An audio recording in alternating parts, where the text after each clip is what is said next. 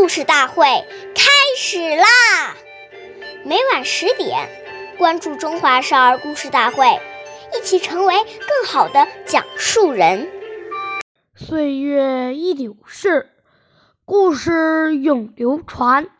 大家好，我是中华少儿故事大会讲述人郭文波。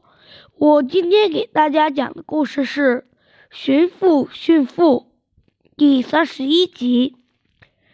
清朝时，有个巡抚叫朱高安，为官清正廉洁，生活简朴。一天，朱高安在街上走，发现一个妇人浓妆艳抹。旁边的人告诉他，这是一个菜贩的妻子，每天只知道穿衣打扮，却不打理家务。朱高安听说，就让这个妇人跟随自己来到府衙里看看。这个妇人不知道巡抚这样做的原因，只得胆战心惊地跟在后面。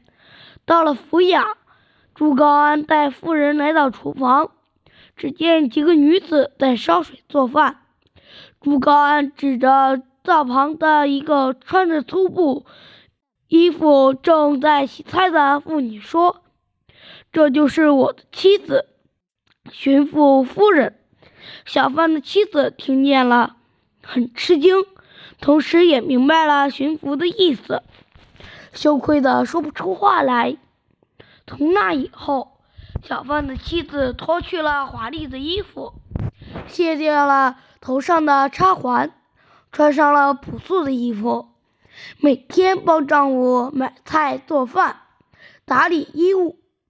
下面有请故事大会导师王老师为我们解析这段小故事，掌声有请。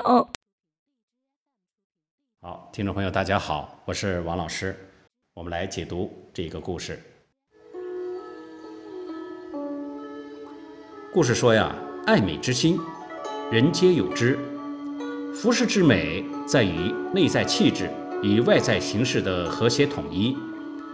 如果只追求外表光鲜亮丽，忽视内在修养，不仅浪费大量的金钱和精力，时间久了也会因金玉其外败絮其中而失去真正的美丽。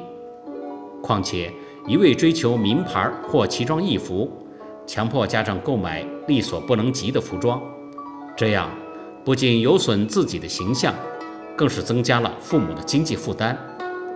父母养育我们已经够辛苦的了，懂事的孩子只盼自己能早一天为父母分忧解难，怎么能忍心再给父母添烦恼呢？其实，穿衣服最重要的目的是保暖遮羞，可是我们在买衣服的过程当中，已经忘记了它本来的目的，反而沾上了虚荣的习性。仔细想一想，实在是不应该呀。好，感谢您的收听，我们下期节目再会。我是王老师。